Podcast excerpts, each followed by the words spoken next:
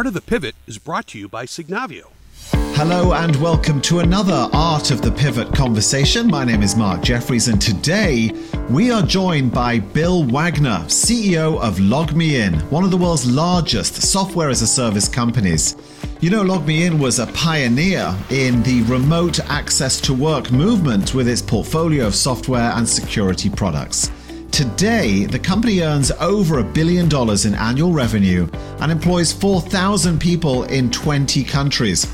Bill came to LogMeIn in in 2013 as the company's first COO and was elevated to the role of CEO just two years later. And prior to LogMeIn, Bill was the COO at Vocus, the CMO at FiberLink, and a senior marketing leader at AT&T. Bill, welcome. Where do we find you today? Mark, thank you for the welcome. I'm so glad to be with you, and I am in just outside of Boston, Massachusetts. Me too. I'm round the corner. We could have literally shouted out of our windows, probably. So, Bill, for those uh, who don't know, tell us a bit more about LogMeIn and also your customers and what, what's your big mission at the company? Yeah, thank you, Mark. So LogMeIn is, and you did a nice job of, of teeing us up. We really do three things. We help companies connect, secure, and support their employees and partners around the world. So, uh, as you said, it began with remote access, but now it's remote support, it's online meetings, it's uh, uh online events. And really, our purpose is to unlock the potential of the modern remote workforce. And of course, that is taking on a completely new meaning over the last year or so. And we've been quite busy uh, evolving and ramping, and it's been a really exciting time for us as companies, not just ours, but all types of companies are really transitioning to to this next normal. You know, that's the name of our of our broadcast here, the art of the pivot. Everyone's had to pivot. We all were faced with this sudden new reality. You guys must have been sat there going, "Wait, this is what we're actually built for." What was what was really interesting is as a CEO, I got a really interesting perspective because of what LogMeIn does. So not like most leaders around the world, we were dealing with business continuity issues last March. How do we adapt? How do we transition our workforce to remote? How do we make sure that they're safe? But I also, because of what we do, I had a front row seat to watch how other organizations were making that change. Organizations that did a really seamless job transitioning to remote work. Technology companies were probably the best example of that. But then we also had municipalities, healthcare providers that were really struggling with that transformation and that transition to remote work. So that was something we were, I, I got to see it from both sides, both as a practitioner, but both, but also as a, as a partner to those companies. And obviously we were in a unique position to try to help them. Well, of course you were. And I know you had a huge increase in usage overnight, something like 400%. But I'm interested to pick you up on something you just said. What, what was the discernible difference between those who just got it right, the transformation, the instant transformation, and those who really struggled? Is it something we can always predict, or were you surprised? Well, I think it's of course the rear view mirrors tells all, and it's I think obvious to all of us. Certain industries lend themselves to remote work for sure. And mm. um, just as simple as companies that had already enabled their employees to have laptop computers versus state, local government, uh, municipalities that uh, did not and relied on people being in the office, desktop computers, and did not have rem- any remote work policies already in place. That was probably the first demarcation point that I saw. I would say the second was um, operationally were they comfortable with sec- were they set up to have a secure secure operations in a remote setting? So did they already have some of those technology solutions already in place? And then the third thing i would say was leadership and how ready how how what was the mindset of leadership? Were they ready to trust their employees working remotely or was it a brand new thing that they had to overcome some of the some of the myths that have existed around remote work for many years. So true. And I have a funny feeling that some of them probably thought, well, I don't trust it yet. we'll wait a couple of months and we'll all get back in the office. And when it became clear that no one was going back, not for a long time, then really we had no choice but to trust. I'm guessing your own workforce went through this transformation really easily. I mean, you were you were set, you were ready, right? Yeah, well, I would say that that's from a from a business continuity perspective, and lots of lessons from business continuity. I would say we were we were ready, and we made that we made that transition pretty seamlessly. I think what was a surprise and what was a lesson, an opportunity for us to learn, was really how much we had to invest in employee well-being during this time period. And I think we something that all leaders think about that there are people in their organization, but it was it was something we really had to focus on over the last year. And I think we had to get better as a company because we were dealing with, you know, the stress of some employees dealing with health issues, mental health issues, um, everything from loneliness to um, uh, to to just lack of social interaction and, and the added stress that right. the, the pandemic brought. So, you know, in some ways, for us especially, I would say that the work part of it was the easy part. Um, it was the social connection of the company where we really had to to over index on. It's true, isn't it? We, we all, I say we all, many organizations who run large teams had to face up to this reality really quickly when we're in person, it's so easy to go, hey, how's it going? How was your weekend? It just doesn't happen in the virtual world. Did you or the team come up with anything particularly cool over the year? Something that you might think to yourself, you know, maybe we'll keep doing that? We, we, we did quite a few things, and, and I don't deserve any of the credit. My team did all the work. But one of the things that we, we did pretty early days, Mark, was we broke, we identified our, our employees by personas. And this was really interesting. We didn't just paint our hmm. employees with one broad brush of saying everyone's in the same situation working from home. We actually came up with six personas and then developed certain benefits around those personas. So, for instance, a new hire, someone working as a new hire coming into the company for the first time, someone working remotely by themselves, someone working remotely but with another adult, either a spouse or potentially a roommate. Uh, people working with young children, people working with uh, school age children. And then our sixth was uh, people who were uh, caregivers, people who were providing care to someone who was uh, dealing with a health issue. And that really elevated our thinking and developing programs, support programs, and benefits, literally changing our benefits programs to support each of those different personas. I think that was transformational in the way that we hmm. helped support our employees over the last 18 months. And it's something that will continue. That is fascinating. I haven't heard it um, couched in such a way, thinking about your team as personas, but that's probably the most efficient way to handle it because people, we all fall into one category or another. Very smart approach indeed. Uh, and as we hopefully uh, fingers crossed, come to the end of the pandemic, do you look at everything that's been learned over the last year and do you think to yourself, we can now cherry pick what really worked and keep it up? Or do you feel that we all just need to get back to the office and return to where we were? No, we, we, we've, we've declared that we are moving to a remote centric environment. And if I, when we surveyed our customers over the course of the past year, a couple of things, lessons learned. One is you have to separate remote work from the pandemic. Often over the last yeah. year, leaders conflated those two things. And when you, and during the pandemic, we were dealing with school closures and lack of, of, um, of daycare and other things that were really changing the way and impacting our daily lives. But when we separate that and we ask our employees, okay, in a normal, in a more normal situation where, where schools are in session, where you have health daycare, for instance, for young young kids. Um, do you feel comfortable working from home? What's your preference? Actually, only 3% of our employees said that they wanted to be in the office full time.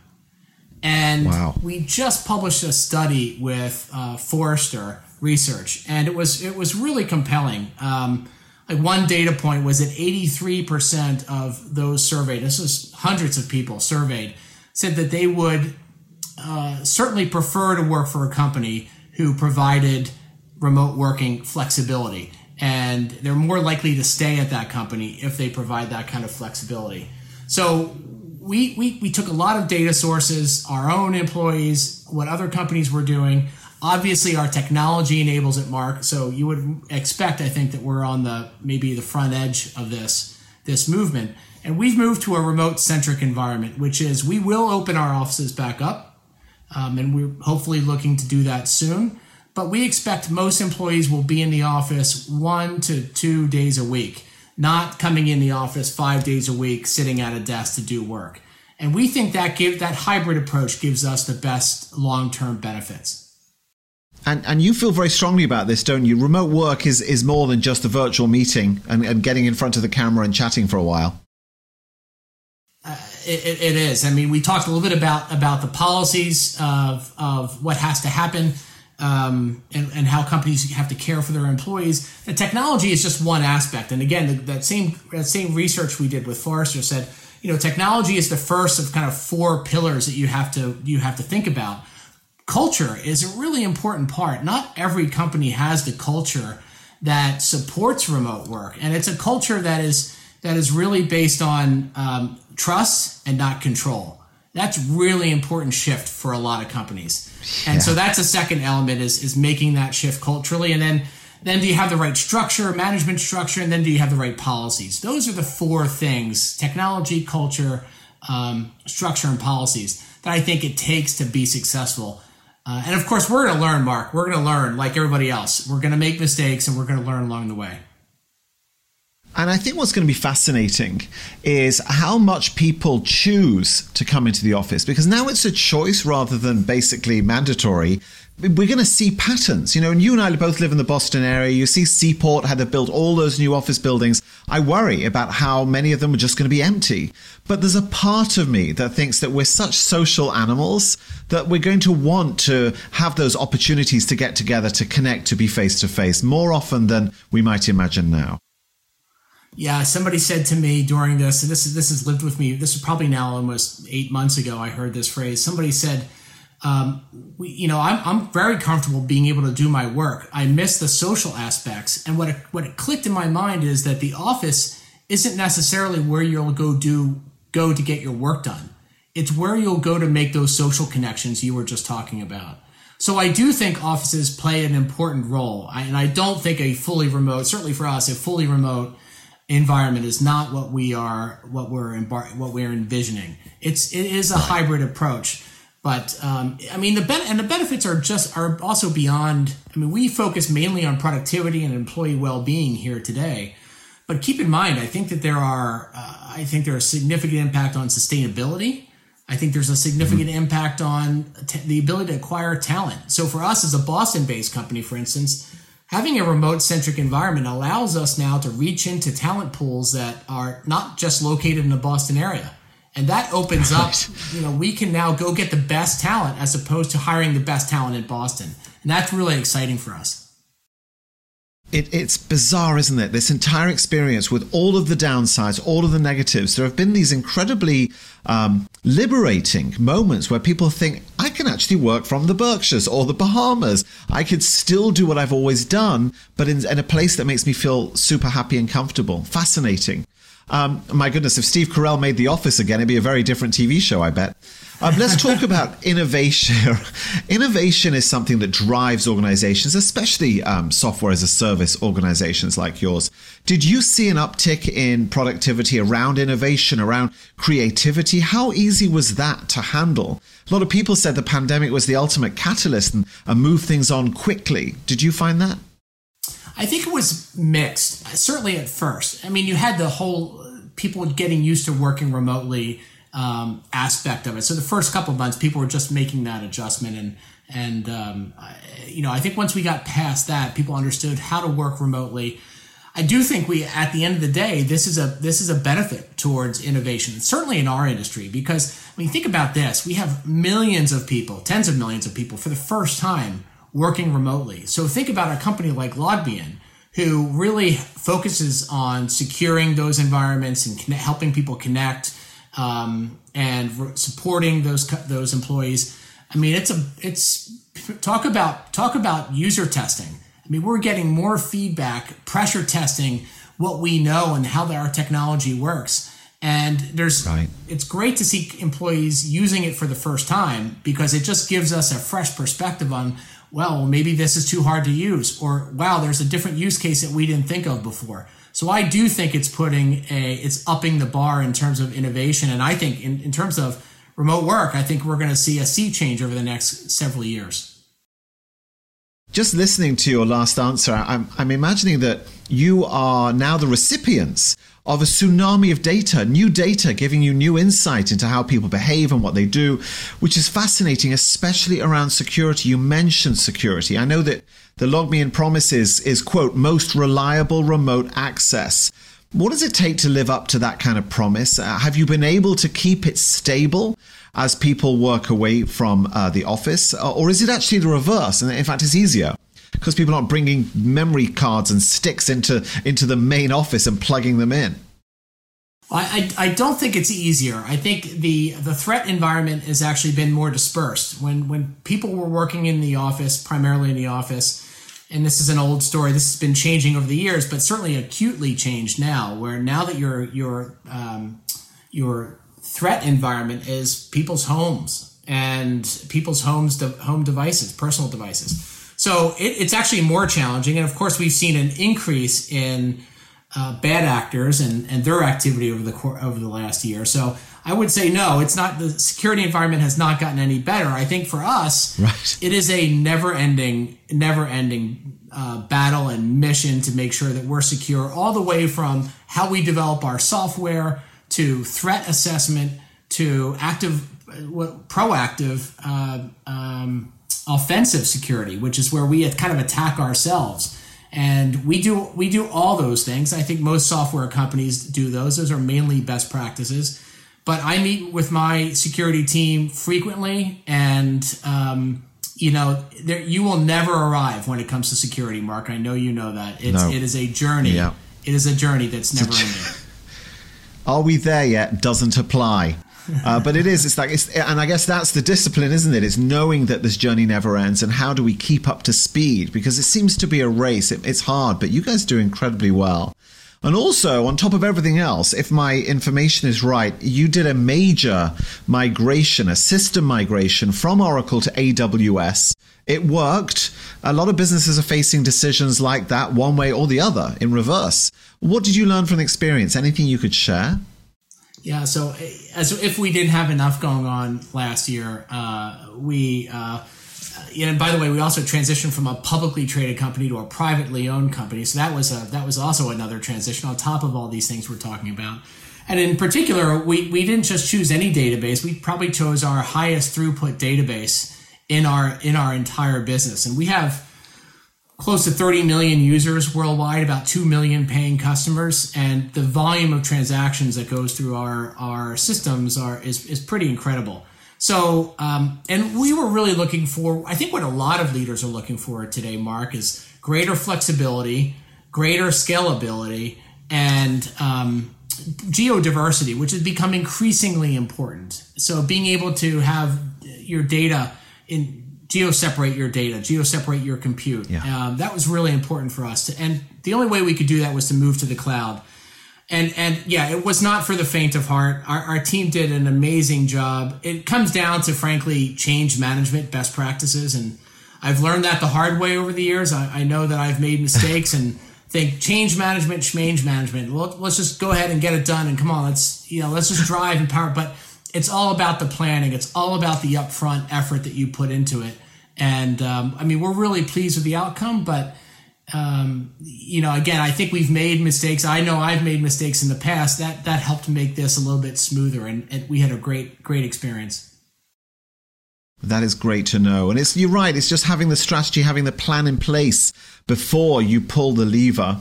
Um, our time is almost up. I can't believe how quickly we can get through 20 minutes. So I wanted to end really with, with the sort of trends, the relevant trends that you're seeing. You, you sit atop all of this data. You sit atop all of these different organizations who are working now remotely. And this software as a service is just the power behind the cloud and vice versa. What are the relevant trends that you see that you'd like to share with our audience? Well, I think we've, I think what we've experienced over the last year is really an acceleration mark of things that were already occurring.